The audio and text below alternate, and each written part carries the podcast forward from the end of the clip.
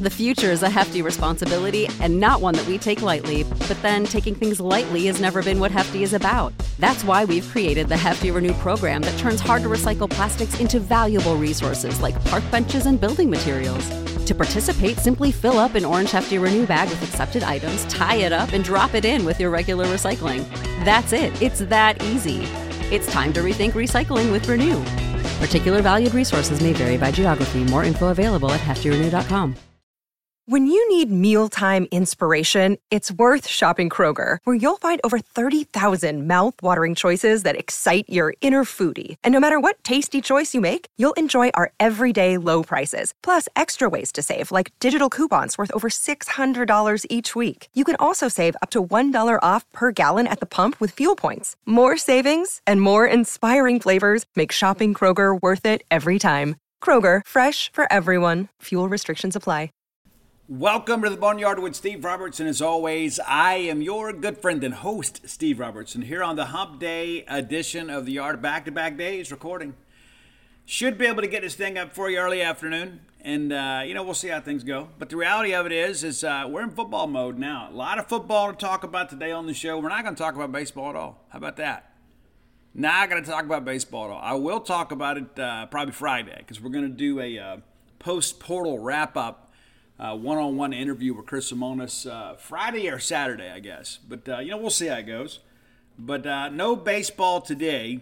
You probably have a little baseball fatigue. The uh, portal season been kind of up and down for the Bulldogs, but uh, we'll talk more about that uh, later in the week. But a lot to discuss. Listen, I hope you guys got out and voted yesterday. It's one thing that I am very much a proponent of. I know, listen, uh, there's so many political experts on Facebook and Twitter, and it's amazing to me. It's amazing. You know, I am just a meager scribe from small town Mississippi. Th- that's who I am. I got a cool job, got a cool head of hair, got an amazing wife, four incredible kids. But uh, I, I know a lot about a little, and a little about a lot. But there are some people out there that uh, I'm amazed they were, uh, I guess, virologists during the uh, the pandemic. They're experts on that, on what we should all do, how we should wear our mask, if we should get uh, you know vaccines and all that kind of stuff, and if we should get 20 of them. You know, that, they, they, they were that.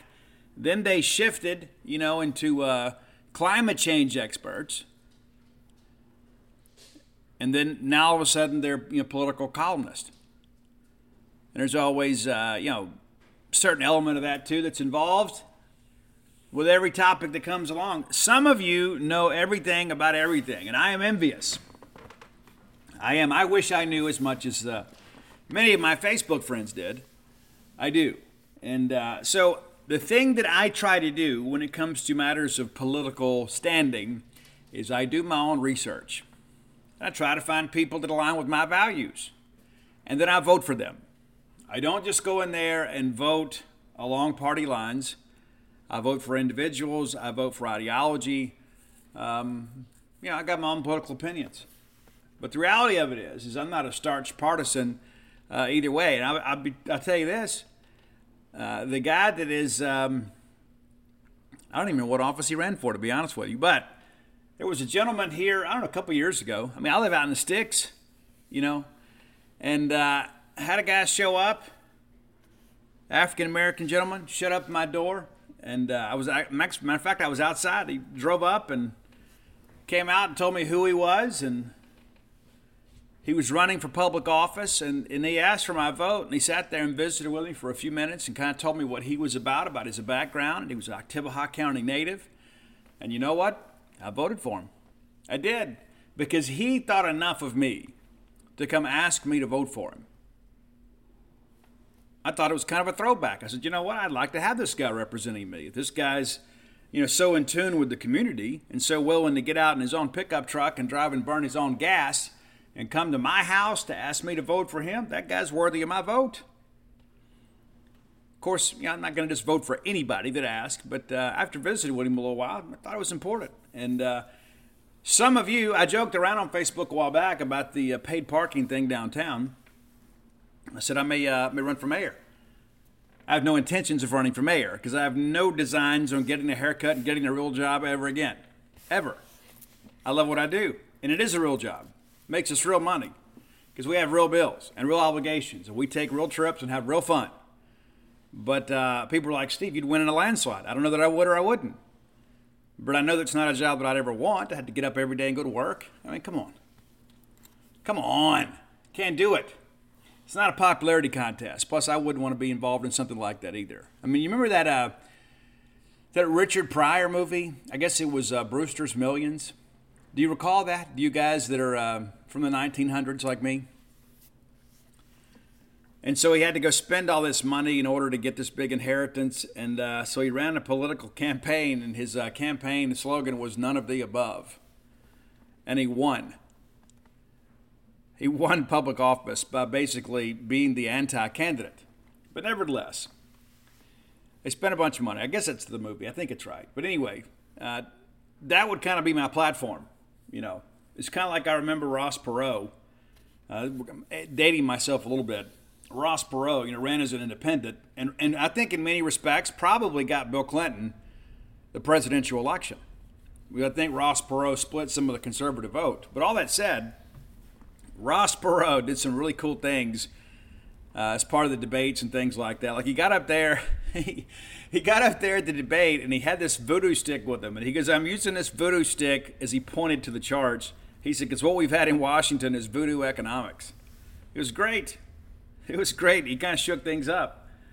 But uh, one of the things I thought he said was rather interesting is uh, about the, you know, at the time, the political climate in the United States. He goes, you know, he said the Democrats blame the Republicans, Republicans blame the Democrats, and they're the only ones that are there, you know. And so uh, that's part of the deal with me. And, I, and, I, and we talked about this yesterday. You know who elects people in the United States? I mean, honestly, do you know who are the most important votes? It's the moderates. That's who it is. It's who gets the moderate vote. I'd like to fashion myself as moderate, but uh, you know what happens is you've got some people out there that are so staunchly, uh, you know, supportive of their political party, they would vote for anybody. I mean, you could put my dog up there, and uh, on, on, a particular primary, if they had the right letter next to her name, people would vote for. Her. No qualifications at all. Mojo, I love you, but you are not fit to run this country. But people would vote for her. But it's those people in the middle. But anyway, that's about as political as we're ever going to get uh, here on this show. But I do encourage you to get out and vote. It's a huge thing with me, it really is. But I think about the sacrifices many people have made to allow us this. We, you know, we fought a revolution over the right to vote and to be free and to have a say in our political process. And so I encourage you to get out and vote. And uh, even if you vote for the wrong person, get out and go vote. You know, that's an American right. A lot of people around the world would love to be able to have some say in, in, the, in the process, and we do. And, and not just your national elections. I encourage you to get very involved on, on the local level. You know, we've had some pretty serious issues in Starkville over the last several years, and uh, one of the things, and this, you know, again, I said I'm not going to get too political, but one of the things that was important to me is at the time my wife worked at Oktibbeha County Hospital, and uh, there were some people within our county that wanted to uh, sell the hospital. And so, after doing some research and talking to some people, I didn't think it was a good idea. I didn't think it was a good idea at all. And uh, other people were like, you know what, Steve, it's a drain on the local economy. I also think, you know, some of that is just rhetoric. But all that said, that's about the only time you've seen me kind of step out and discuss things politically on social media because I was very much uh, against selling the hospital. We didn't sell the hospital. And uh, my wife no, long, long, no longer works for OCH, but I like the fact that we have a community hospital. But all that said, you may feel differently. That's okay. That's completely okay. I may be completely wrong. I don't think so, but I may be. I'm open to that possibility. I think that's one of the things that perhaps separates me from a lot of other people is I am willing to admit that maybe I don't I don't have all the answers. I don't have the corner of the market on good ideas. But I can tell you this I love Starkville, Mississippi. I do. I love living here. I want it to be the best place it can possibly be. Uh, there are some there are some people and some ideology in Starkville that needs to go. To be honest with you, there are some people that hold us back. It's like they want to just kind of hold everything in place to kind of keep it where it is because they don't want Starkville to really grow and prosper and things like that. There are some people like that. There are some people that are an encumbrance to business in the city of Starkville. True story. And some of you be like, Steve, I can't believe you'd say that. Well, I'm going to say it because it's true. It's true. And so every community has these type of issues, and I encourage you to use your voice uh, to be a part of that and maybe bring change in your local community. And, you know, and sometimes change isn't always the best of things, but that's the thing. It's, you know, a few years later we get a chance to do a redo. But uh, again, I encourage you to get out and vote. And uh, I hope that your candidates won yesterday, and those that you didn't, hey, you know, best of luck. Let's thank our friends at Bulldog Burger Company. That is uh, something that we can all agree upon is a great thing. A great thing. Bulldog Burger Company. Doesn't matter who you voted for. Doesn't matter your uh, beliefs about anything. You can just go sit down and have an enjoyable meal and put your feet under the table and get great service at a great price. They don't, they don't, they don't care what you look like. They don't care who you voted for. They don't care what kind of car you drive. They just value value you as their customer. It's so wonderful too. I, I go some places, man, and it's like it's like people forget I'm a customer. Like like I, like they're doing me a favor by waiting on me. That's just not the case at Bulldog Burger Company. It's exemplary service. Exemplary service because that's what they expect. There is a culture there. It's like, hey, we value our customers. We will treat them as such. And uh, that, that is important to me. And every time I go in there, and it's not just because I'm a local celebrity or anything like that. Uh, I was going in there a long time before they advertised on this show. That's one of the reasons I agreed to do business with them in the first place. It's a place that I'm proud to partner with because they mirror my values, and that's appreciating your customer. That's not to say the customer's always right, at least not with me. They may see it a little bit differently. Uh, but the reality of it is, is that when I'm a customer at Bulldog Burger Company, I feel like that I am treated uh, better than I am most places. So I encourage you to go check them out. Great place to work. If you look, if you if you just moved to town, you're looking for a job, maybe hit the folks up at the Eat With Us group. Go to eatwithus.com and you can uh, get some information about applying to work and be part of their team. I've had two of my uh, of my children that have worked for that company, and uh, raving reviews from both of them. Three great locations to serve you University Drive here in Star Vegas, Gloster Street there in Tupelo, Lake Harbor Drive in the Ridge and Flowood area. Have the spring rolls as your appetizer. They will make you and everybody around you better looking. Get that great restaurant quality hamburger. Uh, you can walk on the wild side like me, do things a little bit different, or just get that Bulldog. Man, you can't go wrong with the Bulldog burger. Get the chocolate shake to go, maybe a little bread pudding. It's around 10 30, 11 o'clock at night. You finish up the local news, you're going to think, you know what, I sure wish I had something sweet. Well, they can take care of that for you. Bring that bad boy home with you and uh, go on to bed with a full belly. Bulldog Burger Company, the place where people go to meet. M E A T. All right, let's talk about this coaches poll.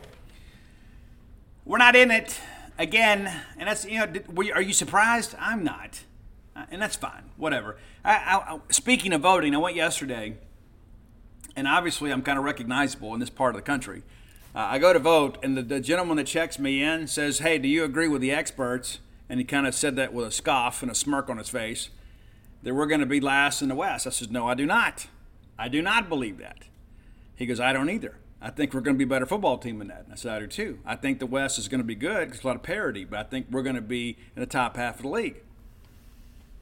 And, uh, you know, and so we start talking about that. Hey, this just gives me more content opportunities late because I am the kind of person, there is some pettiness in the game because I, I am more than happy to say, I told you so.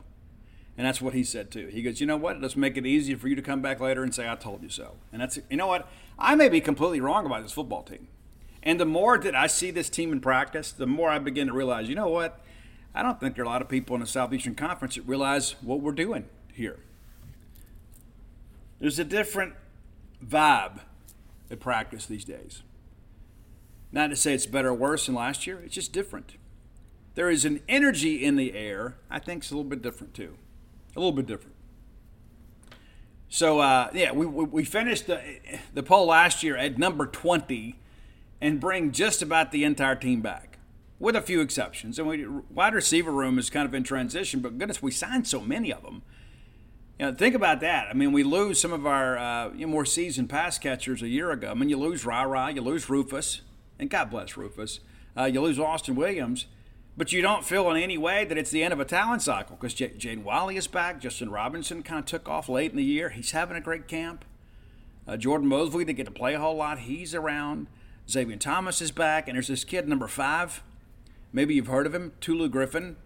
That guy in the slot in man coverage there are going to be a lot of opposing teams in our highlight video at the end of the year chasing number five in vain. So, yeah, we've had some attrition at wide receiver. We're not going to utilize as many four and five receiver sets. We've got a veteran group. And if anything, you give Mike Leach and those guys a lot of credit. They, they kind of stockpiled some pretty talented players in that wide receiver room. So, uh, I look for that group to have a good year. Really do. All right, so let's look at a poll. Uh, no surprise here. Number one, the Georgia Bulldogs. And they return less than we do. You say, are Steve, are you saying? No, I'm not saying. They absolutely deserve to be number one. But my point is the standard argument does not apply uniformly to every team in the Southeastern Conference. Georgia doesn't know who their quarterback's going to be. We do. We got a guy starting for the fourth year in a row. We didn't make top 25. Georgia, absolutely number one, period. Not comparing Mississippi State to Georgia. Just kind of criticizing the standards. Number two, the Michigan Wolverines. You know, what do you know? A lot of people are ready to run off Harbaugh. Remember years ago when the big thing was Harbaugh doing satellite camps in the South and things like that, and he was shaking things up and kind of um, wagging his finger at Nick Saban a little bit, kind of picking a fight with the Southeastern Conference what's paid off for him. It's taken a while. Now they have, uh, you know, gotten over the hump, beaten Ohio State, got to the playoffs. But uh, Michigan, number two, number two, which means that they uh, most people expect them to win the Big Ten, as do you and I. Ohio State's gonna be good too. Get me wrong. Uh, number three, the Alabama Crimson Tide. As I said on yesterday's show, Nick Saban is at his best when people begin to doubt him, which is amazing. You know, let's let's be let's call it for what it is. We are living right now in the time of the greatest college football run of all time. This is better than what you had with Barry Switzer at Oklahoma. It's better than what Nebraska had with Tom Osborne. It's better than what Bear Bryant had in Alabama. You can just look throughout history. Nobody has consistently maintain the level of success that Nick Saban has for an elongated period of time greater than he has. This is the greatest coach in the history of the college game. Period. And we're alive to see it. And every year, people like, oh, the dynasty's over. Nope. Nope. And I get it. I get it. Alabama doesn't have an incumbent starter at quarterback. I think they'll be okay. The supporting cast around them, exceptional. Number four, Ohio State. You know, Ohio State nearly beat Georgia last year. Went down to the final play, and you just knew when Georgia won that game that they were going to win an national championship. Of course, TCU wins their playoff game. It was exciting, it was. But we all knew Georgia was going to steamroll TCU, maybe not to the measure they did. But when they got by Ohio State, in many respects, it was kind of the de facto national championship game. The winner of the Georgia Ohio State game, either one of those teams was going to beat TCU. And what's amazing too is you read this stuff about Ryan Day. There's already some people up there saying, you know what, they better get it together. And you know, a lot of that is because Michigan's kind of stolen a spotlight a little bit. You ever done that bucket list thing? I have. Wouldn't you love to be able to go to either the Big House or the Horseshoe and love to see Michigan or Ohio State? I mean, just as a fan of college football, not even have a rooting interest, just go enjoy a great game. Wouldn't that be fun? But it means a lot to those fans. And so, yeah, the winner of that game could conceivably win the national championship. I'm not ready to crown Georgia. Number five, the LSU Tigers. I think this is a little bit high. We talked about LSU extensively yesterday. I really like this LSU team, but there's some holes in this team. There are. Are they good enough to be number five? I don't think so. I do think they're a top 10 team. I think this is a little bit high. But when you look around the league this year, and there are holes everywhere right? Everybody Everybody, even some of the uh, you know tra- traditional national powers, you know, even Alabama and Georgia don't know who their starting quarterback's going to be yet. LSU does. And uh, they bulked up Jayden Daniels, and people are saying, well, he's got to be more than just a runner. You know, as long as he wins games, do you care how he does it? Yeah. Speaking of that, did you have you seen the Johnny Manziel documentary on uh, Netflix? You should if you haven't. And uh, they even talk about uh, you know the game they beat us in the We Believe year. I don't know if I've ever seen like that anything like that in my life. Uh, but Daniels is not on the level of Johnny Manziel. Don't get me wrong, but he's got some of those same elements in his game that when things blow up, this is a guy that can make you pay. This is a guy that can extend plays and force your secondary to cover a long time. So I, I like Jayden Daniels a lot. I think five is probably a little bit high. And that's okay. Uh, number six, USC. It's funny. I saw some people just yesterday complaining on the USC message boards. You know, I follow the message board geniuses on Twitter, so you see all this stuff up, and uh, they're like, "Hey, we better figure this NIL thing out because they lost a recruit to Oregon." You're like, "Hey, Lincoln Riley is going to be done if he didn't get this thing figured out," and they're ranked six in the country. Not that we don't have some fans at times get irrational, but uh, USC number six. So obviously the pick to win the pack six or four or two or negative five, whatever it's going to be. Uh, Penn State at number seven. James Franklin done a great job at Penn State, just kind of consistently turning out good teams. Are they good enough to win the Big Ten? I don't know. Because you kind of feel like now that Michigan is rolling again, and Ohio State has consistently been a good team. Is, is the window kind of closing for Penn State a little bit? You know, back. Let's face it, friends. We live in uncertain times. Security probably more important now than ever before. That's why it's important to keep you, your family, your property safe by working with my friends at Eufy. That's E U F Y dot com. Let me tell you a little bit about this new video smart lock they have. It's super cool because basically you get a three in one security system here. You can have everything on just one device instead of having the outside of your house look rather tacky because you got all kinds of stuff out there. It's not just about your security, but convenience. No more concerns about losing keys. You can assign passwords to your family members, and you can see who's kind of coming and going. Got that immigrated camera too. Uh, it's easy to install. You can set it up with just a Phillips screwdriver. You know, you don't have to go to a class on how to use power tools. No drilling required. You get keyless entry. You don't have to worry about fumbling with the keys when you're getting back with a, an armful of groceries, right? How convenient is that? That in and of itself is a great benefit. You get fingerprint recognition. It's unlocking. Got that AI self-learning chip, so the more you use it, the more accurate it's going to be. You don't have to worry about the battery. It's got a rechargeable battery that can last around four months, and you get a notification before it runs out, so you don't have to compromise your family security. You got passcode unlocking, remote control, 2K clear sight camera. You can see who's at your door. You see these videos online all the time. Don't you think it's time for you to set something up so you can have the peace of mind of knowing that you don't have people constantly going in and out of your property? There's no monthly fee. Unlike other brands that charge you a monthly fee, you can have your recordings locally and never have to pay for storage. How cool is that? It's convenient, it's safe, it's a must have for your home today. If you already have like a video doorbell, you know sometimes people want to come and steal your, your doorbell. You don't have to worry about with, that with this. All right, so let's be sure to visit Eufy Video Lock. That's E U F Y official.com forward slash video lock. And it's time for you to gain control of your door. Again, that's Eufy. E U F Y. All right, Bulldog fans, our friends from Tecovas want to remind you that uh, it's festival season, it's concert season, it's sundress season. Yes, it is.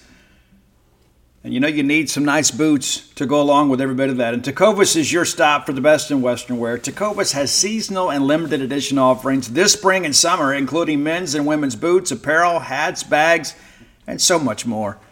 All Tecovas boots are made by hand in a very time honored tradition with timeless styles that are always on trend.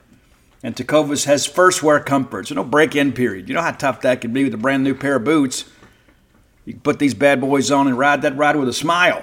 It's hard to find this level of comfort paired with the same level of style. So stop by your local Tecovas store, have a complimentary beverage or two, shop the new styles, the smell of fresh leather, and a friendly staff are always at your service. Many stores even have leather custom branding to make your boots truly personalized. And with regular live music and events, there's no in store experience quite like it. If you can't make it to a store, visit Tecovas. That's T E C O V A S dot com. They offer free shipping on all boots, as well as free returns and exchanges shipped right to your door. Go to tecovas.com and find your new favorite pair of boots today. Why are so many dogs suffering from health issues? Actress Katherine Heigl, who's helped save over 16,000 dogs through her personal foundation, says they're seeing more issues than ever with dogs' joints, odors, and their health than ever before. After doing a ton of research, she feels there's one place we can all look to improve our dog's health their food. What she's discovered is that many dog foods are made in a way they can actually create toxins that could possibly be wrecking our dog's health. And that's true for many of the premium brands as well. Fortunately, she's found that just by adding a few special superfoods to her dog's food, she saw huge transformations in their health. She's made a 20 minute video explaining step by step how any of us can do the same thing to see incredible changes in their dog's health. I've got five dogs. I do. I love them. I spend most of my time with them. In fact, Mojo, my mama blue heeler, has helped me write six and a half books now. I want her to be as healthy and happy as possible. So if you feel like you do about your dogs the same way I do, let me encourage you to go to badlandsfood.com forward slash boneyard and watch Katherine's video right now. And again, that's badlandsfood.com forward slash boneyard. Be sure and check it out and make sure your pet is happier and healthier than ever. In 17, they won the uh, Big Ten championship. Can they get back to that? I don't know. James Franklin's a good coach, and they're consistently doing a good job up there, but can they get over the hump? Don't know. Number eight, Florida State Seminoles. You almost wonder if this isn't being done to hype up that first game, right, between Florida State and LSU. Uh, you know, I think LSU will rise to the occasion in that ball game, uh, but Florida State, you know, people forget how bad it was at Florida State. And Mike Norvell got there; it was a mess. Last year, the Seminoles won 10 games. That's the first time since 2016 when Jimbo Fisher helped lead them to an Orange Bowl win and finish top 10. The next year, 7 and 6, had to win the Independence Bowl to manage a winning year. The next year under Willie Taggart, 5 and 7. Taggart is gone in 19. They finish 6 and 7, lose the bowl game, and ultimately have a losing season. And Norvell gets in there three and six, five and seven. It's taken them three years, but that, they finished with a top ten finish last year in a ten win season, and so they feel like they're rolling right now, which really, really, really, really makes that game against LSU very, very intriguing to begin the year. So it's clear the coaches think they're going to win the ACC. Followed right behind Florida State is Clemson. It's amazing, you know, Clemson. In many respects, I would say Clemson for you know for, for much of their history has kind of been the contemporary of many of our SEC programs that are kind of middle of the pack. They had their big run. It appears that um, while they are maintaining a very solid program, I don't think people fear Clemson the way they did.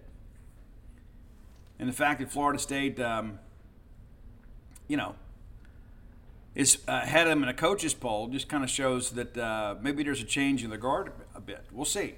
you Uh, number 10, the Tennessee Volunteers. I think Tennessee's going to be good. I think that they're putting an awful lot on Joe Milton early.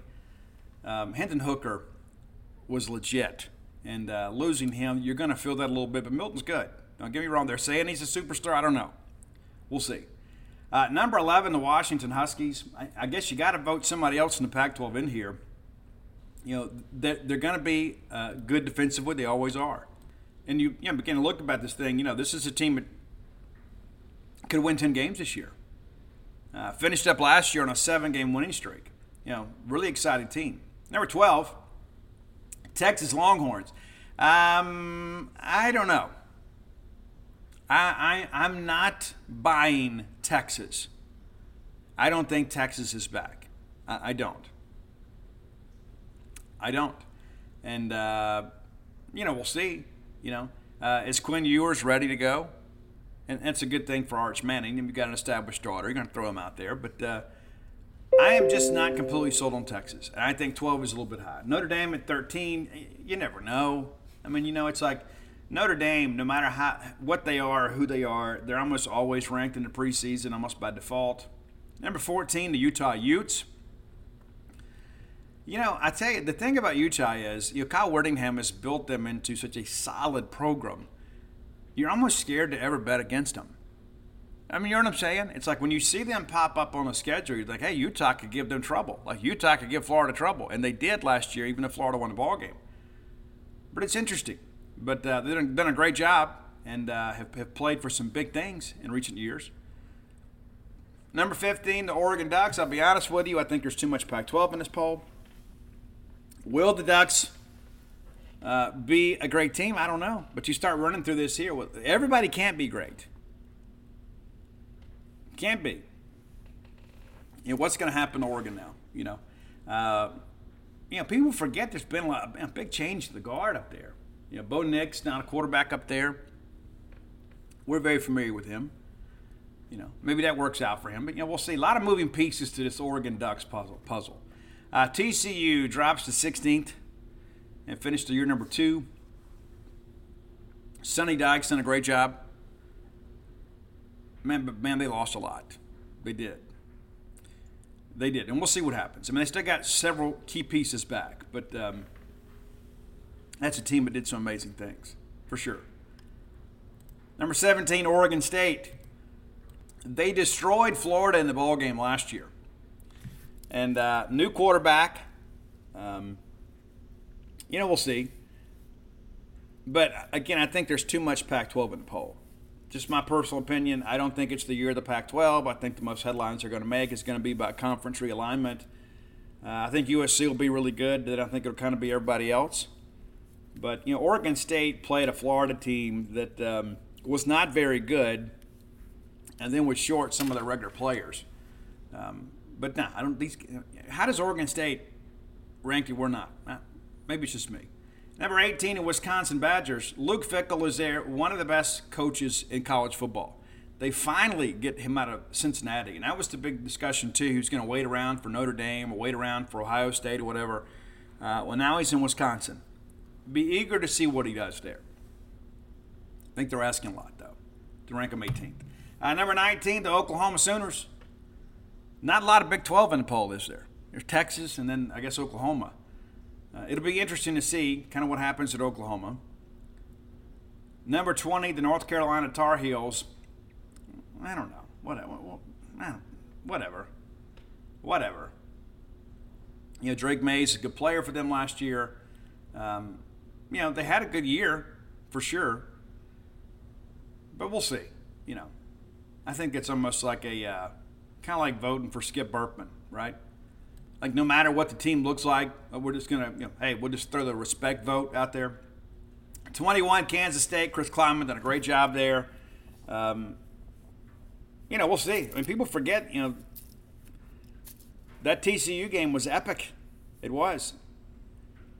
And schematically, Kansas State does some things you don't see week in and week out. So that's interesting. Number 22, uh, the Ole Miss Rebels. Uh, I don't know. Maybe it's Kyle Campbell. I don't know who it is that that emails their propaganda to voters, but that person needs a raise. It, it, it does. When you think about the changes at Ole Miss and the fact how they ended the year last year, how could anybody say, you know what, hey, that's a top 25 team? Is it? Is it? I think they're going to be good. I don't think they're top 25 good. I don't think they're better than Mississippi State. I don't. Maybe you do, but I don't. 23 to Tulane Green Wave. Wouldn't that be something, right? Tulane taking on Ole Miss down in New Orleans. That'd be interesting.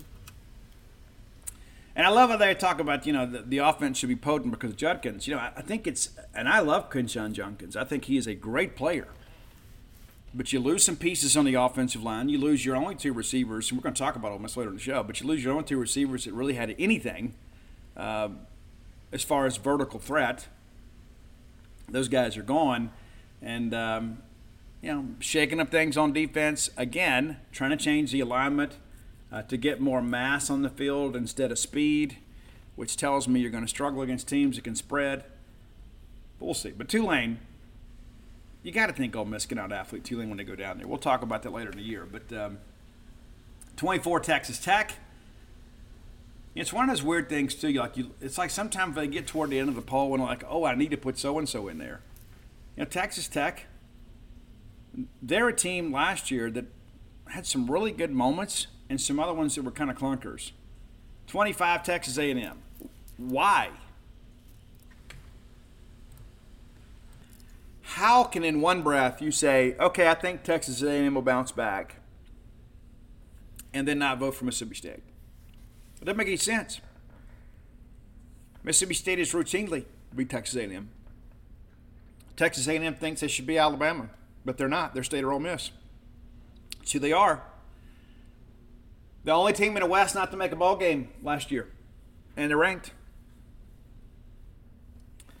It's like we're just. It's like people are like, well, it's surely kind of like the whole Dan Mullen thing with us. Well, yeah, they've been great, but surely this year will be the year they go in the toilet. It's the same thing with A and M. It's like, man, with their resources and their recruiting rankings, surely this year they'll get it all figured out. Surely this year. If you're not seeing what Jimbo Fisher has done the last several years of his career, take out the 2020 year. That's that's the outlier. Look at what A&M has done or hasn't done during his tenure at A&M. I mean, he is he's the new Gus Malzahn. Would we not agree? They're at best an 8 and 14. It's who they are. Let's rank them. Why are we ranking them? Well, I like Texas A&M. Oh, uh, do you? Yeah. I think a lot of people project them to be much better than they truly are. And that's fine. Again, we'll look back at this and say, you know what, hey, remember when? It's almost like these polls and uh, all these lists, it's like there's no validity to any of this stuff. I mean, of course, you know, we, we rank the teams at the end of the year, and uh, even even that is one of those things too that um, is really not worth what it used to be. Now, of course, we'd love to be ranked. We win a ball games, we will be ranked. Uh, but the reality of it is, is that you know this again. Anybody can make a list, and that's what this is: is a glorified list. I remember when those rankings really mattered. Nowadays, when uh, you you've got the playoff and you've got these bowl opportunities, um, you know, you post a winning season, you get a good bowl game somewhere, win some rivalry games, you feel like you've had a good year. No matter what the number is next to your name. But the reality of it is, is that um, you know, the poll is out, and there's a reason we go play the games. That's what we're going to do here in uh, just over three weeks' time. But I think the poll is uh, again. Uh, I think you get outside the top ten, you can kind of shake it up, and there's not a lot of differences, especially in the back ten. But again, think about the teams from the SEC West that are ranked. There's four teams that are ranked. Auburn's not ranked, nor should they be. Arkansas is not ranked, nor should they be. And you look at Texas A&M with a losing record. You look at Ole Miss, who went eight and five last year. And then, of course, you look at LSU and look at Alabama. Well, those two make sense. But Mississippi State beat Ole Miss, ended the year with a golden egg and a bowl trophy and a top 20 finish. Ole Miss had none of those things. And Ole Miss loses more pieces than Mississippi State does. Texas A&M did not make a bowl game, had a losing record, and their coach enters the year on the hot seat. So how can you, in any, any sound thinking, say, you know what? Hey, State and Ole Miss are both, excuse me, A&M and Ole Miss are both better than Mississippi State and deserve to be ranked higher. It's ludicrous, and uh, I'm looking forward to the rest of the year and being able to say, you know what? You guys are wrong again. All right, time for today's top 10 list. As always, brought to you by closewithblair.com. That's six, excuse me, C L O S E with Blair, B L A I R dot com. Got the phone number pulled up, so I almost gave you the uh, web address and the phone number at the same time. We have time, Steve. Slow down. You have to do everything at once. But speaking of the phone number, Blair's phone number is 601 500 2344. Again, 601 500 2344. Why do I need the number, Steve? Well, you may have mortgage needs. Maybe you need a mortgage. Maybe you need to get some cash out. Maybe you need to consolidate some debt. I don't know your situation. But whatever situation you're in, reach out to Blair. This is a guy that knows how to get things done you know, I, am a person that's constantly in motion. You know, constantly got something going on. Always a project here, project there. And so anytime that I can kind of delegate something to somebody else and say, hey, can you handle this for me? It makes my life easier. That's what Blair Chandler can do for you. You got all these irons in the fire, but you know what? You've got some mortgage needs. Maybe you're trying to buy a house. Well, m- make it a lot more worry free by working with a guy that's got 22 years of experience and has been top 1% in the country in close ratio back to back to back years. Right? So then you can worry about other things. Maybe you can worry about buying new furniture. You can worry about, you know, putting together a kid's college fund, whatever. I don't know. I don't know what your needs are or what's on your plate. But I know this. I know when you trust the care of your mortgage lending needs to Blair Chandler, they're going to get taken care of. More times than not they're going to get taken care of. And, and again, ask him too. Again, about the uh, the whole the, the, new state law that allows an 18 year old uh, to sign on a mortgage, along with provided you co-sign with them to help them build some additional credit, some adult credit. So when they graduate college, uh, maybe you sell it off, maybe you give them the equity, maybe you split the equity, maybe you let them just assume the payments on the property. I don't know. But I know it's an interesting proposition. Blair can fill you in on all that. And again, visit closewithblair.com. I think Blair will like our top 10 list today. I do. Blair is one of these insufferable people that uh, jam band people. You know, that he's like, I don't understand, man. I don't, I don't get it, man. They don't sell a lot of records. And what? Yeah, I'll, I'll tell you why. It's because the the songs just aren't very good. And there, there's a reason that people have to get high to go hear these bands play. I'm just saying. I'm gonna get a text from Blair later. Trust me, I'm gonna get a text from Blair later. Steve, you know, it's such a low blow. Well, it's true it's true. Him and BJ Cummings both, these big jam band fanatics, they don't understand. There's a reason everybody there is high. Period. Period. Nevertheless, this is a band that um, from the early 90s that uh, many of you know and love, and uh, maybe hadn't heard as much from as of late. It's been, uh, it's been a few years since they put a full album out. They did do an EP here a few years ago. And supposedly it's going to be a two part EP and eventually merge into an album because nowadays it isn't like it was back in the day where you had to go in the studio and complete the old uh, writing process. Nowadays people release singles periodically and then group them as an album later. Much different process these days. We're talking about the Counting Crows, and I'll tell you when the album August and everything after came out, I said, "Man, where has this been in my life, man? This, these guys are really, really good." And so my top 10 list is going to have a lot of songs uh, from August and everything after. We'll have some from Recovering the Satellites, The Desert Life, uh, you know, Hard Candy. We'll have a, a, few of their albums represented here. They were in Tupelo a while back. Maybe you guys went and checked them out. But they're one of the better alternative rock bands of the 90s. Kind of become mom rock in many respects. I don't mean that derogatory, but um, they didn't have the edge that some of their contemporaries did, and they've had some staying power. Because it's girls' night, guys, and we're going to see the Counting Crows. Me and all my friends, we're going to put on our, our extra makeup, and we're going to go to dinner. We're going to see the Counting Crows, and so it makes for a very fun and safe girls' night or date night. They're very radio friendly, family friendly. But the Counting Crows, and uh, give Adam Duritz a lot of credit. He dated both uh, Courteney Cox and Jennifer Aniston, one of the only guys that we know in recorded history to pull the swap. It's true. Uh, much respect to Adam. All right, number 10 is uh, one of the more recent tracks for, for them. I don't know if you uh, if you if you know this album. Many of you, it's like, hey, Steve, when they stopped playing on the radio, I quit listening to it. Uh, but here, about a decade ago, they released an album called Somewhere Under Wonderland. You can check that one out. A couple of really good tracks on that one too. Uh, I went with Scarecrow. Scarecrow is probably my favorite track off this album. I think it's a good vocal delivery from Adam Duritz. And, and granted, we've all lost a little bit since the 90s, but uh, it's a good track. I think a good place to start. Number nine from the album Hard Candy. Matter of fact, our next two tracks will be from Hard Candy. Uh, a duet in many respects, I guess, kind of featuring Sheryl Crow. It's the great track American Girls, number nine on your list. American Girls. Number eight, it's Holiday in Spain. I, w- I will admit, as much as I like this song, I love the guitar on this. I love the intro on this.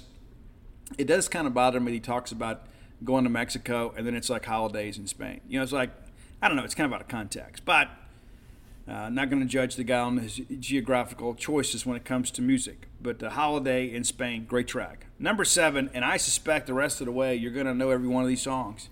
And we may disagree on the order, and that's okay. We can still love one another and be friends. When, if I see you in the grocery store, you can walk up and say, Hey, Steve, I listened to the Counting Crows list and I disagree with number one. Okay, cool.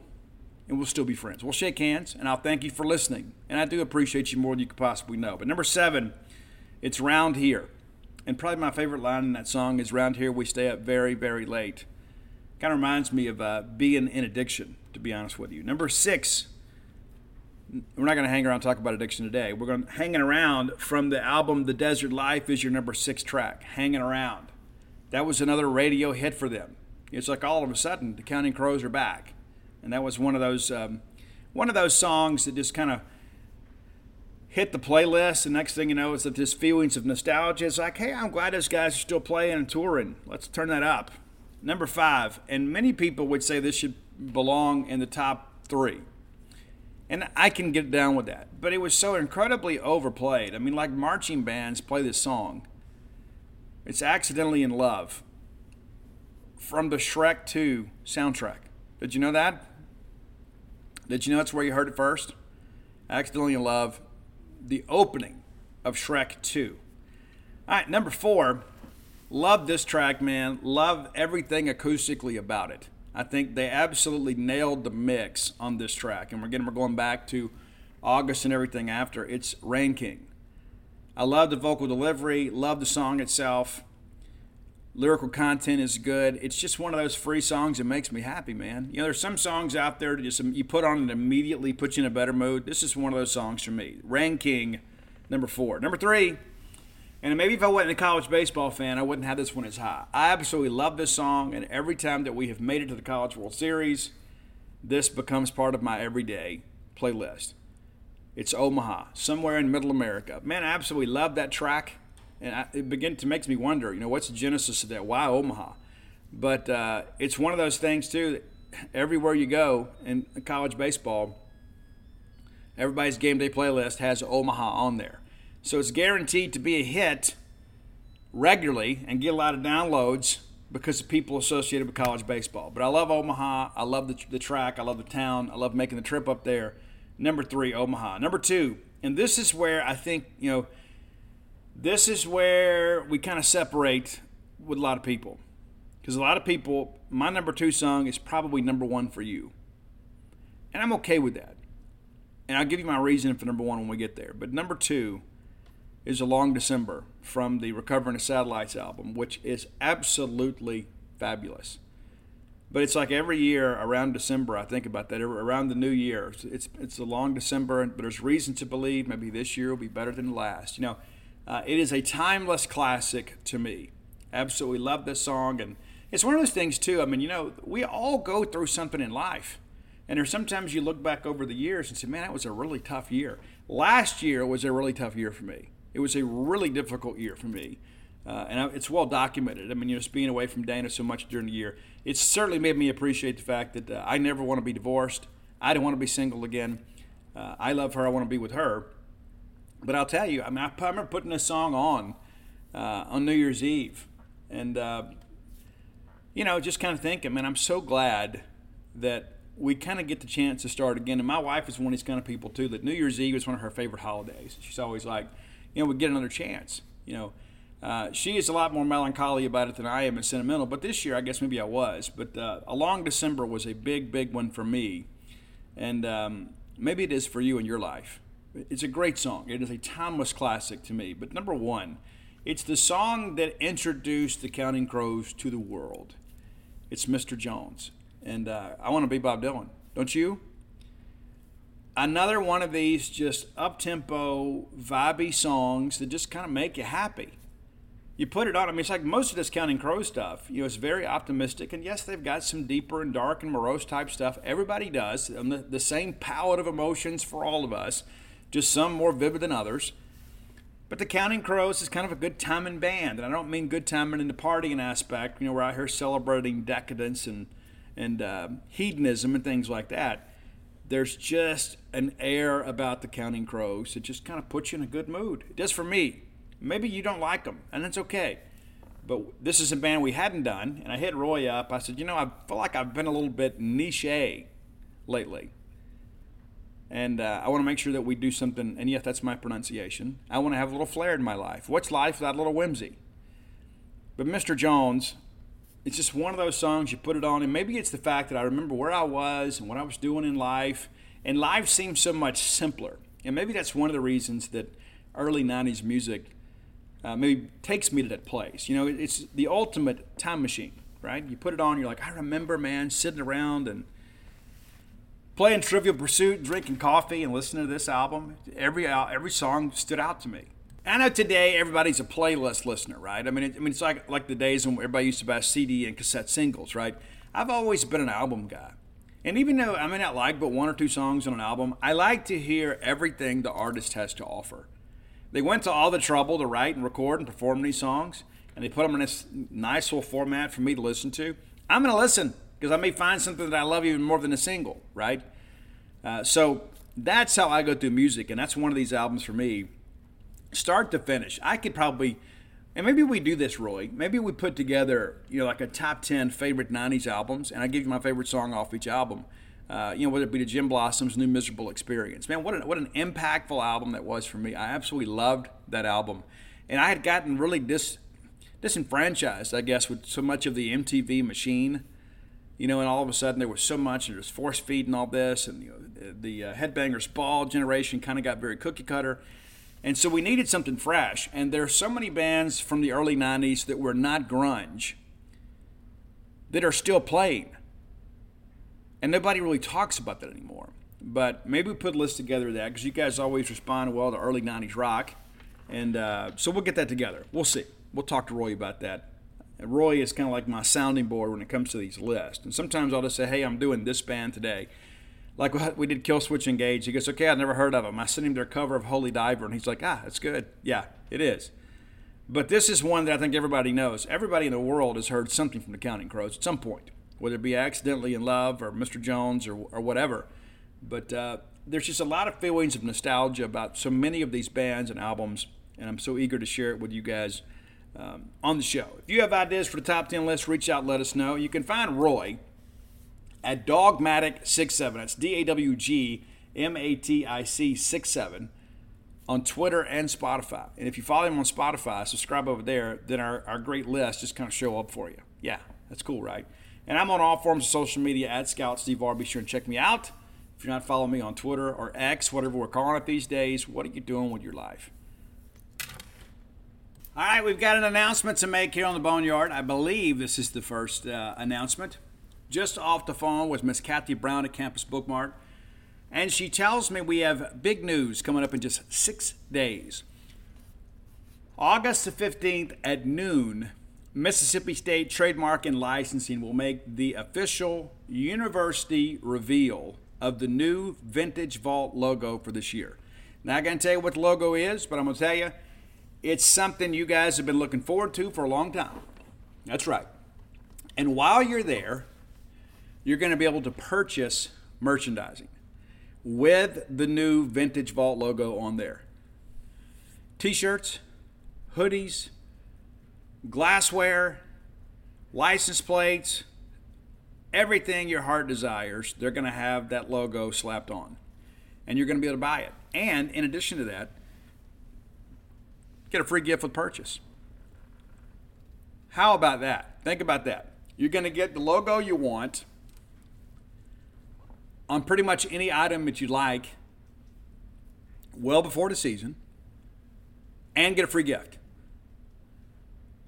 Go by and see their smiling faces August the 15th at noon It's important that you're there. If you're in town, it's a good time to go take a lunch break, and you can be the first in your family or circle of friends to have the new vintage Vault logo merch. Also, visit Campus Bookmart on the World Wide Web at campusbookmart.net. Use promo code BSR to save on shipping. All orders over 75 bucks free shipping with promo code BSR, which stands for Beautiful Steve Robertson. Uh, I plan to be there uh, for the reveal, and so you can come by and uh, see me. And if you hadn't bought a book or two and you'd like to do it, I'll be there, and uh, maybe we'll sign some books too. But uh, come by, check it out, August 15th at noon at Campus Bookmart here in Starkville, Mississippi. Many of you, I know it's a work day and you can't get there, but if you're a local person you know, you've been so eagerly anticipating buying the merchandise with what is your favorite logo. You'll be able to do that in person, August 15th at noon, Campus Bookmart here in Starkville. All right, let's uh, get to a couple other things. Let's talk a little bit about uh, fall camp here for a few minutes before we uh, get into our Ole Miss preview. Uh, you know what? Let's just go ahead and do Ole Miss now because I want to end on a Mississippi State note. All right, let's take a look at Ole Miss. Many of you have been uh, eagerly anticipating this, but uh, I think Ole Miss can be pretty good. I don't think they're a top 25 team. Are they a winning program? I think absolutely. Um, but it's going to be interesting. And, and, here's the deal, too. You can say what you want to about Lane Kiffin. Yes, he's a little bit awkward at times, but, um, you know, I, I, know people want to say he's unlikable. I mean, it's hard not to like him in some respects. I mean, yeah, I don't, I don't like him when they're beating us, but. Uh, he is an interesting guy, and he's a guy that knows offensive football, which is interesting because of the fact Monte Kiffin is his dad, which is a guy that kind of revolutionized uh, defense with the Tampa 2. But the reality of it is, is that this is an Miss football team that should be pretty good. Uh, I don't think they challenge for the West. I think they probably finish middle of the pack in the West. I think with a winning record. Uh, but let's take a look back at uh, last year's season. You know, they got off to that 7 0 start and uh, I think those of us that know anything about football realize that they were going to fall. Those that uh, are scared of Ole Miss didn't think they would. They did. But let's uh, let's run it back, as the kids like to say, in 2022. Interesting year, and uh, some games you look at and you say, "Man, these guys, how'd they win a game?" And other games you look at and say, "You know what? They were close." They got by Troy, which was a really good non-conference win for them. You know, Troy was a team that. Um, finish in some people's top 25 ballot. They win their league. Uh, 28 to 10 is your final, but uh, Jaxson Dart didn't have a great game. They got it going the next few weeks, though. Destroyed Central Arkansas out of Conway, as they should, 59 to 3. They blistered Georgia Tech, 42 to nothing.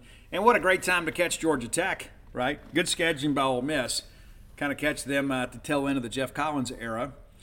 They slipped by Tulsa 35 27, and that was a much better game than people anticipated. You know, C. Spurrier Jr. is not coaching receivers at Tulsa. They get Kentucky 22 19, and again, we've talked about this game extensively.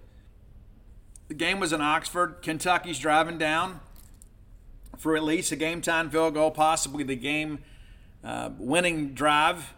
At Ole Miss, gets pressure on Levis. He fumbles. Ole Miss recovers. Ball game over. I think Ole Miss and Kentucky pretty much even last year, to be quite honest with you. And the fact that the game was in Oxford was, you know, good thing for Ole Miss. Vanderbilt, they get those guys 52 28, and that was in Nashville. It's a shame these rivalry games are going away. Uh, they get Auburn 48 34. The difference in this ball game, give Lane Kiffin a lot of credit. The difference in this ball game is it was a seesaw affair and then Kiffin dials up the onside kick. Ole Miss recovers. They go down and score. Finally get some separation, put the game away. And ultimately win the game by 14 points, 48 34. You can say what you want to. It was a great call, and under the circumstances, considering you couldn't stop them, it was a very, very intelligent call. At LSU, they lose 45 to 20 at A&M, they slipped by 31-28, and that's a game too that uh, you know really boiled down to one or two plays. But winning on the road in the SEC is tough. But uh, that was Weigman's first start uh, at A&M, and uh, give the kid credit. He came out there and played as best he could. Alabama survives on the final play of the game against um, Ole Miss. A big fourth down stop there. I guess maybe they had the kneel one time, but uh, 30 to 24. And again, give Kiffin some credit Alabama wasn't Alabama last year, but they're still Alabama. You know what I'm saying? There's a lot of tradition at uniform. They're going to recruit at a higher level than you. So give them credit. They have played Alabama a lot more competitively than we have. We've played Arkansas better than they have, but Arkansas got them 42-27, and um, there was that game was was over early. It was it was one of those games too. It's like you look up in the third quarter, it's like my gosh, this thing is still going on.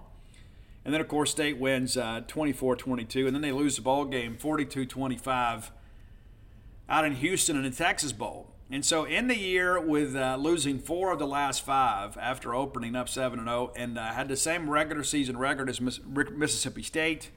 And again, State finishes with the Golden Egg, with the Bowl Trophy, and a top 25 finish. Ole Miss has none of those things, but still a decent year. But their fans were disappointed after the way they started. But again, they didn't really play anybody with a pulse, at least from a talent standpoint, uh, the first four games. Like, oh, it's 4 0. And then you get a very pedestrian Kentucky team, and then you get Vanderbilt. It's Vandy. I know it's a rivalry game for them, but it's still Vandy. And then you get that Auburn team that was in the middle of uh, getting ready to fire Bryan Harsin. And so they really didn't play anybody. You, you look at a 7 0 streak. 7 0 is 7 0. But when you look at it in its proper context, there's kind of an asterisk up there, right? And then down the stretch, you know, the only team they beat was the only team in the SEC West to have a losing record. And they win that game by three. But they won it. Uh, but the reality of it is, this is an Ole Miss team that I think uh, really missed some opportunities last year, but I think there was a lot of smoke and mirrors with that midseason perception of this team. Now, they're losing a lot. Uh, now, Jaxson Dart, there's all this talk about there's a quarterback competition if they start anybody other than Jaxson Dart, I'll be surprised. And that's not to say they don't have some other viable options. They do, right? They do. But I think Jaxson Dart last year proved to be a better athlete than people expected. And he is a guy that's kind of a plus runner. You know, he's not Jayden Daniels, but he is a guy that's athletic enough on third and four, third and five to make a play when things break down. Uh, the kid can play. And, to, for people to suggest otherwise, just kind of being too much of a homer. But uh, they bring in Spencer Sanders and Walker Howard. Walker Howard is the future. Can Spencer Sanders uh, make it interesting this year? Could be. You know, you, you want to make Jaxson Dart work for it, right? I mean, competition is a good thing. But, you know, the biggest losses here is you know, Malik Heath and Jonathan Mingo. Not to mention a couple guys on the offensive line. But, you know, Heath and Mingo, you know, they didn't have a lot of depth at wide receiver, period. But Malik Heath, 971 yards and five touchdowns. Jonathan Mingo, 861 yards, five touchdowns. That's 1,800 yards the passing game has to be replaced. Jordan Watkins was a nice complimentary receiver. Uh, 40 snags for him, 449 yards. Dayton Wade is a guy that kind of came out of nowhere, had a big touchdown in the Egg Bowl. Guy's really, really quick. They like to use him in the running game too. Michael Trigg was a guy they were all excited about. He ended up getting dismissed from the program, uh, so he's gone and that's 17 more catches, 156 yards. And so you start working this thing down and begin to realize the depth and lack of production at the wide receiver position something that had to be addressed. Well, they feel like they've done that uh, in the NCAA transfer portal. You know, we'll see. Uh, you bring in Louisiana Tech's Trey Harris, a guy was an all-conference selection. Uh, Chris Marshall, a guy that came in from Texas A&M, and uh, you know, a lot of issues. And then he gets uh, dismissed at Ole Miss. And, and that's a guy, a talented guy a position of need. So again, you think you've got it all figured out, and then one of the guys you bring in as a replacement is now gone. So the depth at wide receiver is a major concern. It is. That is a major concern. And one of the things that I think made Quinshon Judkins so good last year is because of how they used the running game to kind of complement the passing game. You know, it's like they ran so much kind of uh, that's where I give Jaxson Dart a lot of credit, kind of executing his fakes. He's a guy that's very, very crafty handling the football. And I don't know that I expected that. Uh, I, I, again, and it sounds like I'm an Ole Miss guy here. I like Jaxson Dart. I, I think in the Dan Mullen offense, I think he would have really been something, right? Uh, but I think he fits what Lane Kiffin wants to do. So they've kind of built the scheme around him. Uh, good fit for what they want to do. But the reality of it is, is you know, what are teams going to do when you can't consistently throw the football down the field the way you could last year? Now, schematically, it'll be the same, but you won't have near the same level of personnel. You do have arguably the best running back in the Southeastern Conference. You could certainly make that case. 1,567 yards last year, but again, a lot of that too is because of the fact they always had linebackers in conflict, and they had a pretty good offensive line at times last year, especially running football. Uh, so all of that kind of works well for itself. But you know, what do you do? Do you sell out to stop the run? Make Dart be a quarterback? Make Dart uh, throw the football down the field to some inexperienced wideouts? I mean, that kind of remains to be seen. And you begin to think about this wide receiver group too. If they have one injury, uh, it could be very, very impactful on the season because teams will just kind of stack the box. And Judkins is a dude. I mean, give Lane Kiffin a lot of credit. They sat on this guy, he sat out there in Alabama, and nobody really got on him, and then they had to pay him in the offseason, and, you know, it is what it is. But to suggest a guy can't play, that I don't, I don't know if you could find even the most ardent Mississippi State supporter that would suggest that. But uh, the offense will be built around Jaxson Dart's dual threat ability and Quinshon Judkins' ability uh, to get north and south. Interesting, to say the least. Uh, defensively, they bring in Pete Golding, and uh, let's be honest about this. All due respect to Pete, I know Pete's got a lot of connections in Mississippi. Uh, he studied under Nick Saban. It was a Nick Saban deal, right? It was a Nick Saban scheme.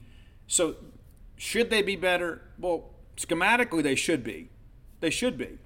Uh, but you know, last year they ran so much, and we touched on this earlier three two six type stuff, and, and that's really to combat the spread, right? When teams are spreading you out, running four and five wides, running a lot of stretch plays and stuff, you got to get speed on the field. You're going to see a lot more four man fronts this year. You're going to see, you know, some four three, cover two at times, and things of that nature. But um, the reality of it is, is this is, uh, you know, this is a group that lost some good players. They returned some good players too, uh, and that's going to be interesting too. What can Golding do with the existing talent? Can he mold them into at least a serviceable defense? You know, we'll see. You know, there's some guys that have moved on, and um, you know they went in the portal a little bit. You know, they got uh, you know Louisville linebacker Monty Montgomery should be a good Mike linebacker for him. You know, what's Get Perkins going to do? Does Get Perkins have to play as a freshman? You know, athletically, I think he's gifted enough right now. But you know, to, to embrace a new position that requires a lot of decision making, that, that may be asking a bit much for a true freshman. I think Get Perkins is phenomenal. I, I do. And I wish he'd have been a Bulldog, but he's not, and we didn't expect him to be. Uh, but the reality of it is, is that uh, I think he will be a really good player at Ole Miss, provided he stays healthy. Because I don't have any question about his work ethic or his talent. I think he's going to be a really good player. But this front was not good last year. They were decent when it was time to line up and rush the passer, but they were not good at stopping the run. When teams lined up and said, you know what, we're going to come right at you, we're going to make some things happen, we're going to rattle your cage a little bit, they had trouble with that. They did. Uh, you know, Tavius Robinson had a big, big year for them last year. And um, he's gone. Seven sacks last year. Really gave Will Ryder some trouble last year, for sure. Uh, Cedric Johnson's back. Was a good player for him last year. Pretty solid year, 32 tackles. But uh, but this front, again, they're going to be as good as that front can be. And maybe adding that fourth down lineman makes a difference for him. Yeah, but we'll see. But again, it's a new coordinator with a new scheme. It's not like it is at Mississippi State, where you have Zach Arnett kind of – handing the reins over to his protege. You're bringing a guy in. Yes, you know the guy, but you've got players that were recruited for a different scheme. Do you have the personnel, even with these portal transfers, to make a difference? That's going to be interesting. That's that's really going to determine Ole Miss's season. Is can they be better on defense? Uh, AJ Finley is is gone. That was a guy, really good player at Ole Miss for for a while. Um, we'll see. Uh, they went out got a couple guys in the portal in the secondary. Deantre Prince, great player at corner. But we'll see. You know, they like Mississippi State, they turned to the portal and went out and signed a, a bunch of defensive backs to kind of rebuild that secondary. You know, and we'll see how things progress with them. But uh, you know, I think it's going to be one of these years where Ole Miss is going to be able to run the football, and if they can stop the run, at least slow it down a good bit, they'll be a solid bowl team. I don't think there's any question they make a bowl game. Uh, but whether that's in Tennessee or Florida, that kind of it's going to depend on, on defense and on Pete Golding. There's so much of that that I think is important to understand. When uh, you look at this Ole Miss thing, it's like it's easy to get caught up. Hey, this Quinshon Judkins kid is a superstar. He absolutely is. There is no disputing that. But what are you going to do when you can't stop anybody? And let's say you have a couple of stops. Let's say you have a turnover and you get off schedule. Next thing you know, you're down a couple of touchdowns late in the ball game, and you kind of got to get out of your offense a little bit. But early in the year, it's going to be one of these things people are going to look at and say, you know what, hey, they're off to a great start, and they should be. Non-conference schedules manageable for the most part. Uh, that Mercer game, you know, that should be a game where you know you get everybody pulled uh, you know, first drive of the third quarter and kind of let the young guys get out there. And, and, and I hate to call them casualty suckers, but that's kind of what it is. You want to avoid getting injured in that first ball game. And so let the young guys get out there and play a little bit, save some wear and tear on you veterans. Kind of a tough ball game. Uh, September 9th, week number two, they're going to head down to Tulane against a, a Tulane team that's expected to be really good in their league. You know, can Tulane get them? I think they can. I don't think they will but it's certainly possible. And we're not going to know, know a whole lot about uh, Ole Miss after that game against Mercer. I mean, that, that should be an absolute cakewalk, right? I mean, they should go up there, put up 50 points with, without any trouble whatsoever. And you'll probably play in multiple quarterbacks in that ball game. Uh, the Tulane game, going on the road, I mean, we've been to these situations before. You remember at the end of the Jackie years, we went down there and played Tulane in the Superdome, got beat on a late field goal. Justin Jenkins had a big ball game, but we didn't play really well in the game. But guys, Tulane went 12 and 2 last year. 12 and 2. You look at the schedule, you say, you know, Steve, I don't know. They guys, they went to the Little Apple and beat Kansas State. You know, one of their two losses came to Southern Miss last year. Yeah. And then they beat the University of Houston in overtime. You know, so when you look at this and you start thinking, you're working your way through this, is Tulane capable of winning this game? They absolutely are. Will they? I don't know. But you know what? I bet Lincoln Riley and the folks at USC, they probably say, hey, Lane, be careful. Because you, people forget, in the Cotton Bowl, Tulane, that crazy comeback in the end, wins the game 46 45. And you know as well as I do, they will be up to have an SEC team in their own backyard. They will be as raucous a crowd as the Green Wave can put together. All right, the next week, Ole Miss will uh, host Georgia Tech. Yeah, listen, there's been a, there's a change there. Again, so much there, and that's a it's a program that has not won a lot as of late. So you, you like Ole Miss here. Then you go to Alabama. Yeah, then you go to Alabama, and that's one of those things too. Playing in Tuscaloosa is never, you know, never an inviting proposition. And uh, I don't think Lane Kiffin will be saying things like uh, "Get your popcorn ready" this year. Then they host LSU. And so you begin to think about that, and it's a very, very difficult opening to the SEC schedule for Ole Miss. Again, three winnable non conference games, and then you get the projected number one and number two team in the SEC West. If you could somehow get a split there, it sets up really well for you. I just don't think they will. I think they'll drop both of those games. Then you get Arkansas. These teams are really similar really, really similar. Teams that want to run football, teams that are kind of shaky on defense. And so you saw what happened last year in Fayetteville because Ole Miss just simply was powerless to stop them. Absolutely powerless to stop them. I expect this game to be a little bit similar. I also know that it's KJ Jefferson's last year, so he'll come out there and uh, play with some fury. Uh, I actually like Arkansas in this game because I think they're more comfortable doing what they do and I think the fact that they're playing after playing playing Alabama LSU, then Arkansas, Arkansas kind of catches a break in the schedule, even though they have to travel to Oxford to get Ole Miss after two very physical ball games. Then you go to Auburn, and this is a scary game if you're Ole Miss. Hugh Freeze is down there, and you know he's going to be able to scheme some things up. And again, you start thinking about the fact that our Arkansas game is going to be another bloodletting too no matter what the final score is, the physical toll. Three consecutive weeks against three of the more physical teams, especially from a running standpoint. And then you got to go play Auburn. That is not a good situation for Ole Miss. It's not. And you know, Freeze will be up, he'll have the kids up to play him. I, I, to be honest with you, I think Auburn wants Ole Miss a whole lot more than Ole Miss wants Auburn. That's going to be interesting. And then there's the annual uh, rivalry game. They get Vanderbilt at home. I don't know that that's a good thing either. The good thing is they get the bye week before they play Auburn. But you start looking at this thing here, you know, what what kind of shape mentally is Ole Miss going to be in after that four game stretch? What if you lose three or four? What if you lose all four? And then you got Vanderbilt coming in, and you got fans checking out. That could be tough. Texas A&M has to go to Oxford. I'm not a big believer in A&M. Uh, I know they have some offensive weapons, but it, it's not one of these teams you look at it's just going to just bowl you over. Then you got to go to Georgia. Then you get Louisiana Monroe, then you get Mississippi State. So you start running through this thing here. And again, I, I said last year, the day after the Egg Bowl, we're going to win again next year. So you start running through the numbers here, and you start saying, okay, there's a lot of toss-up games. They should go four and zero oh in the non-conference. Should, but they may go three and one.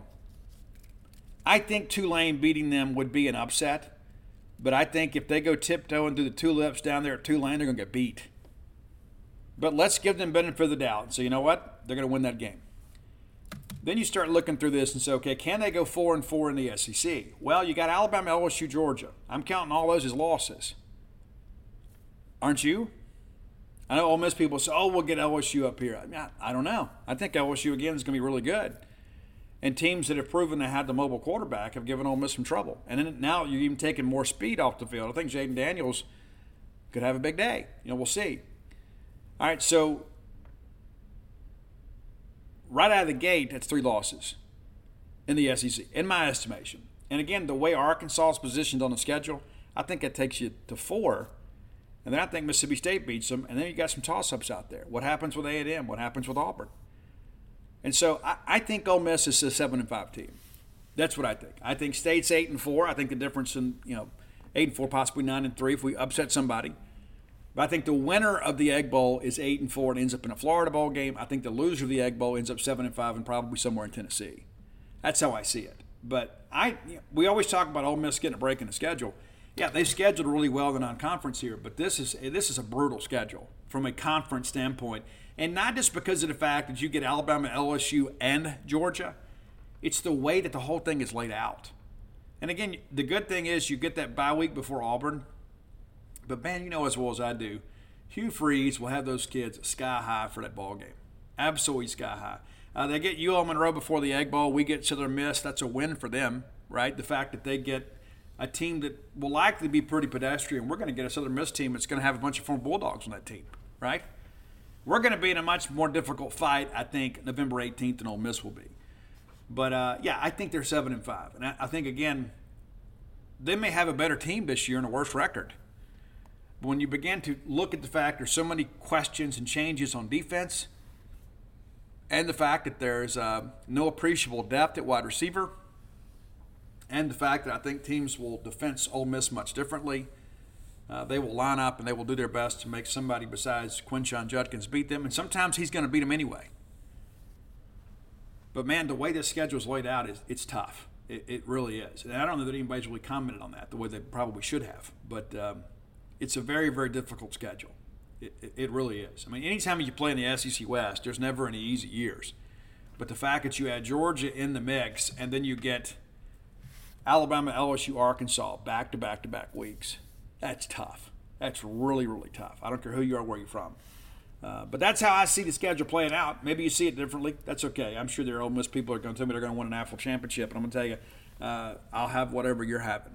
But uh, yeah, it's going to be a team that's got some question marks, but should be should be a ball team, should be a winning team, and uh, need to win some toss-up games. You know, I, I would not be surprised, especially if there is an injury, and and God forbid there is. You never you never want that for any young person, but if they can stay healthy, it's probably a seven and five team. But you start working through this, and you say, you know what? What if Judkin gets a little bit banged up?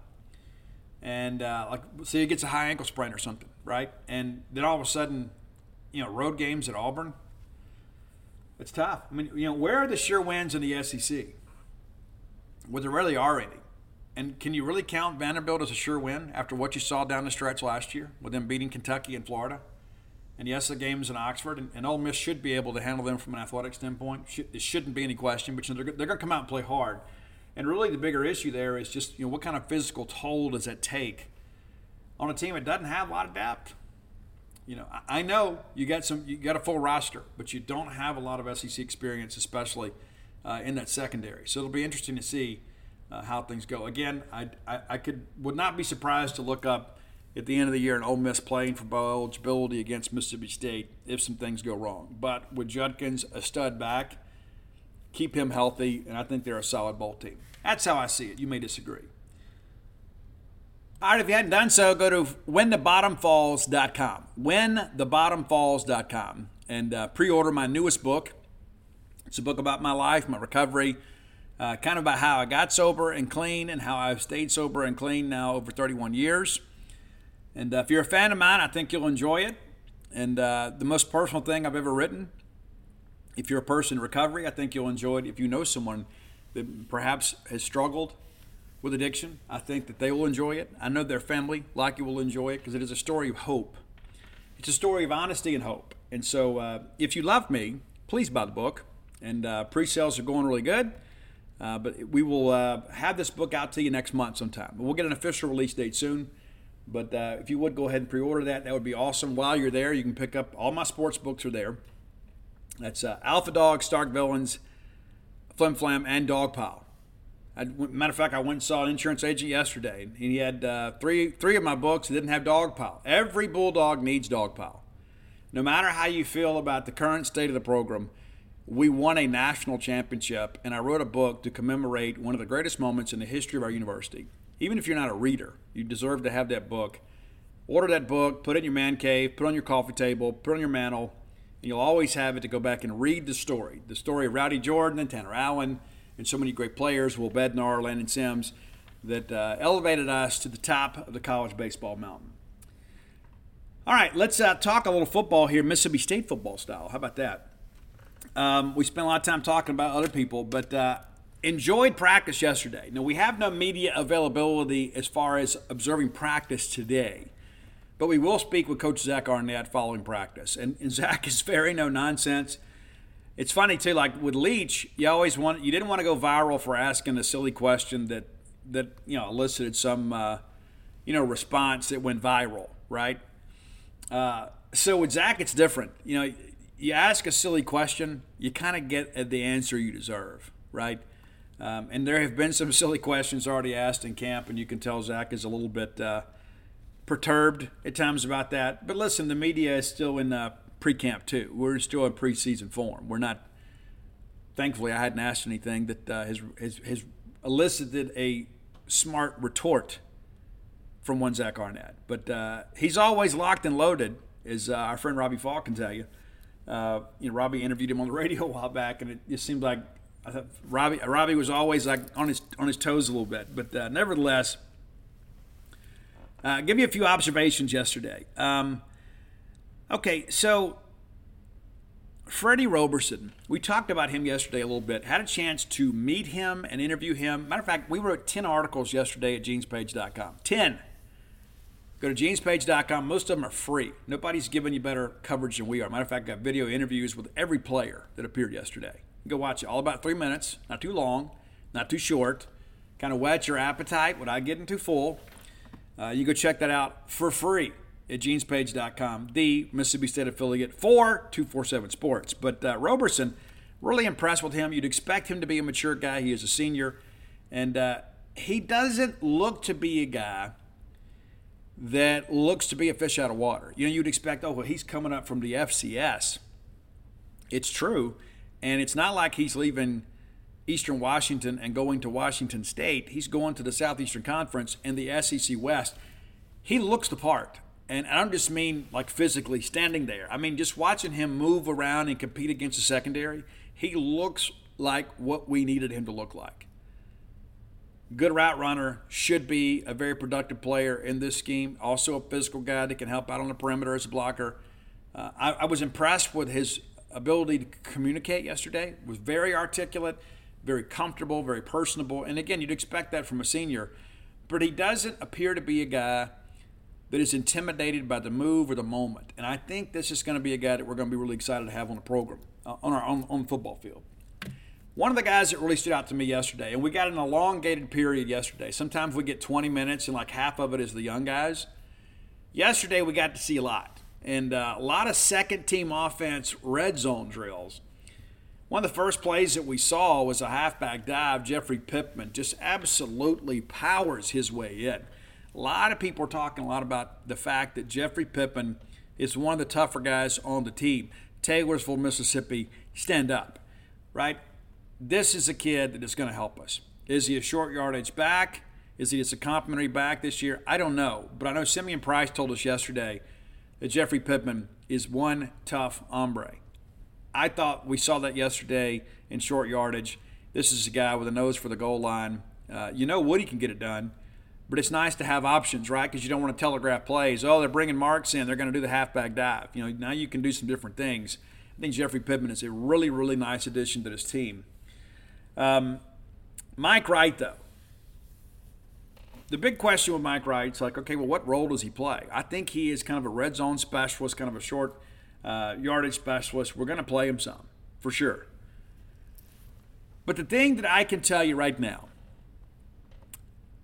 in the event that Will Rogers got banged up, and maybe Will let missing time, maybe just misses like a quarter, or misses a game, or whatever, uh, or, or half or God forbid it's more serious than that. Mike Wright is a good enough quarterback to get us to a bowl game. Like if we had to go start a game right now, like if we found out that Will Rogers somehow was ineligible, which would never happen. I'm not, trying to project that. But if for some reason Will couldn't go, in years past, that might have been the end of our season.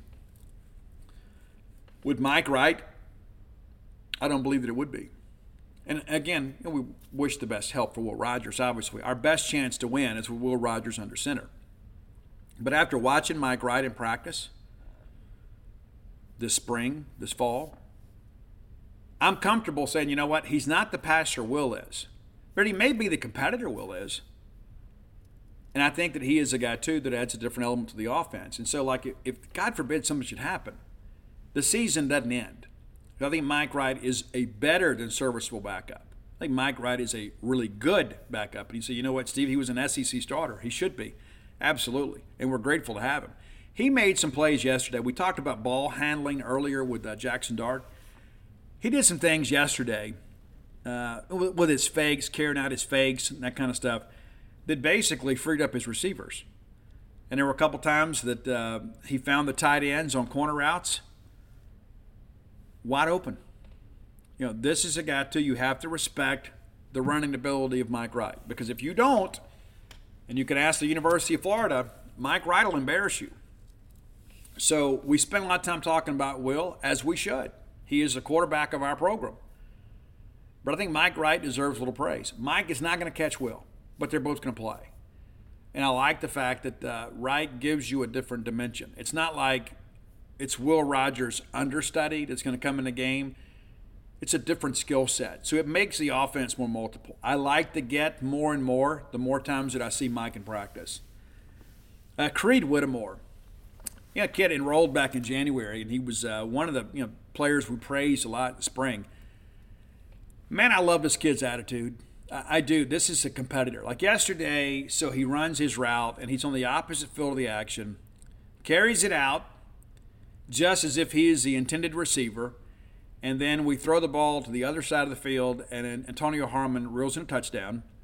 And that's another walking mismatch right there. I think Harmon's going to thrive in this scheme. I really do. I think he, I think he fits what Barbay wants at the position. But as soon as we score, Whittemore is yelling and screaming and beating his chest. It's practice, man. And this kid is out there playing with the same intensity you'd expect him to play if it's fourth and goal at Bryant Denny Stadium. Those are kids you win with. And people were like, well, you know, Creed Whittemore this, Creed. The kid is legit, and he's going to wear 85. No, it's not Austin Williams back for a ninth year. No, it's Creed Whittemore. But this kid has that primal instinct for competition you can just tell There are some guys that have that. You know, guys that would slit your throat over a game of Chinese checkers, turn the table over on you in a game of Uno. That's him. He is that guy. There is an intensity there that I think this team needs at times. And, uh, you know, kind of going back to the Jeffrey Pittman thing and talking about intensity. When Pittman powered into the end zone over a defender, the entire offensive sideline rushed the field. Everybody rushed the field. Now, it's one thing to get all up and down everything else, but to recognize a play like that from a newcomer, what they're recognizing is hey, this new guy can help me win. This is what I want to see. I know what to expect from Woody Marks, and I think I've got a good handle on what Simeon Price wants to do and, and can do. But all of a sudden, Jeffrey Pittman, you know, a guy that's a, you know one of the top junior college running backs in the country last year, a guy that may be fourth on the depth chart, is out there powering over somebody and plowing his way into the end zone, and then his teammates all respond favorably. That's winning football right there. That is absolutely winning football. And that's what they're recognizing. This guy can help this team. And what do you think that means for Jeffery Pittman? Creed Whittemore, part of that. Part of that celebration. Those kind of things are, are interesting to me. We've talked extensively about issues at safety. Now, we didn't have the benefit of Isaac Smith going through spring practice which might be a good thing for Bulldog wide receivers. May not be a great thing for Coach uh, Brett Dewhurst or Zach Arnett because they probably would already have one question answered. And that's that Isaac Smith's a dude. Yesterday, there was a little bit of a, uh, a, a, route up the, uh, the left hash. Jordan Mosley made a very tough catch, and then Isaac Smith separated him from the football. It was the hit of the day, to what we saw. And Isaac Smith was fired up, and rather than go over there and glare over his teammate, and of course they go out there and check him. He's fine. He's fine. Everybody's good. But Isaac Smith has length and instincts that you can't coach. You can talk about getting off the hash, and you can talk about playing the deep third, and you can talk about getting downhill, and all these other cliches and things like that, and all these things that people say to make themselves sound intelligent. Isaac Smith is a football player. Isaac Smith is a future NFL guy, provided he stays healthy and continues to work hard. But based on what we have seen in the limited time we've been in pads, this is the guy you've been waiting for at safety. Said, well, Steve, we've had some really good ones. Yeah, we have. We have. We've had some really good ones. I don't know we've had a great one since 2018, though, when Johnathan Abram was here. We've had some good ones. But we haven't had that enforcer in the secondary that can make the big hit in a legal way. And that's what we saw yesterday. Big hit right to the chest, didn't lower the crown of the helmet, did it legally. You can tell he's coaching. He's not just out there running around like a, you know, like a crazy person just trying to destroy people. He's making the big leg within the framework of the rules. That's a kid that's been well coached. And that's a kid, too, that knows to trust his instincts. And so we've talked again extensively about problems at safety. Early returns are good. Now, there's going to be some growing pains with a guy like Isaac Smith. He's going to get beat over the top. He's going to fall for play action. He's going to bite on the underneath cross and let a guy slip behind him. And his corner is going to be trailing, and we're going to probably get beat on the play. But Isaac Smith is a guy in the years to come that is going to be a player that other teams are going to try to avoid. That kid can really play football. And again, we haven't even played a real game. And again, we didn't get to see him in the spring. He was in a sling. Saw him out at uh, Dudy Noble Field at times eating some barbecue, one handed. But to see him out there in his element and see how smooth and easy it kind of looks for him, it's encouraging. Very encouraging. Shawn Preston, I thought, had a decent day yesterday. Um, probably the best offensive play of the day, though is uh, we ran, a, you know, I guess it was a switch route concept. Again, I don't know the play calls, but uh, Tulu got behind a couple defenders, and uh, Will Rogers threw about as good a pass as you could possibly throw, and then Tulu runs, just separates and runs right under it, um, and beats double coverage. And, and yeah, that's going to happen. People say, "Oh, well, Steve, they're beating our DBs." Uh, Tulu's going to beat all of them. Okay, not just ours, but everybody else's. There are going to be few teams in this conference that are going to be able to slow Tulu Griffin down. Just go ahead and get ready for it. Again, we got to keep him healthy. But we all agree Tulu Griffin has been underutilized at Mississippi State. He's going to get a chance this year to be a star. And there are going to be a lot of people in this league – they're going to jump on the bandwagon and say, "Oh yeah, this is the kick returner kid." Well, you know, yeah. Tulu Griffin is a wide receiver that also returns kicks. There's a lot more to him than just fielding kicks and running wide open down the field. This guy has some. Uh, he's got some shake with him, as the old ball coach used to say. There's a lot of fun ahead with Tulu Griffin. But uh, we'll have uh, practice again today. We'll come back on Friday and uh, kind of recap what we've learned. And uh, we're running out of media availability as far as like uh, observation periods. They're going to be at the farm today, and so we're going to meet them uh, at back at the complex, and we'll do our interview with Zach Arnett. And you can find that in its entirety over at genespage.com this afternoon or evening. So when maybe you polished off dinner or whatever and uh, you want to see what the Bulldogs are up to today, you can uh, hear what Zach Arnett had to say for free at genespage.com. Be sure and come check us out. Listen, uh, check in with us again on Friday. If you're not a member of Gene's Page, you certainly should be. And uh, great football show today, and we'll be back on Friday. You start looking ahead and thinking about the other teams we need to cover, and uh, we're, we're running through it, guys. We're running through it.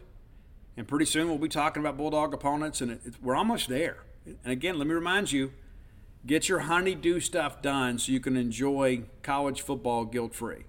All right? Until next time, let's all live our lives in a way we make more friends than enemies and people can see a difference in the way we live. When you need mealtime inspiration, it's worth shopping Kroger, where you'll find over 30,000 mouthwatering choices that excite your inner foodie. And no matter what tasty choice you make, you'll enjoy our everyday low prices, plus extra ways to save, like digital coupons worth over $600 each week. You can also save up to $1 off per gallon at the pump with fuel points. More savings and more inspiring flavors make shopping Kroger worth it every time. Kroger, fresh for everyone. Fuel restrictions apply.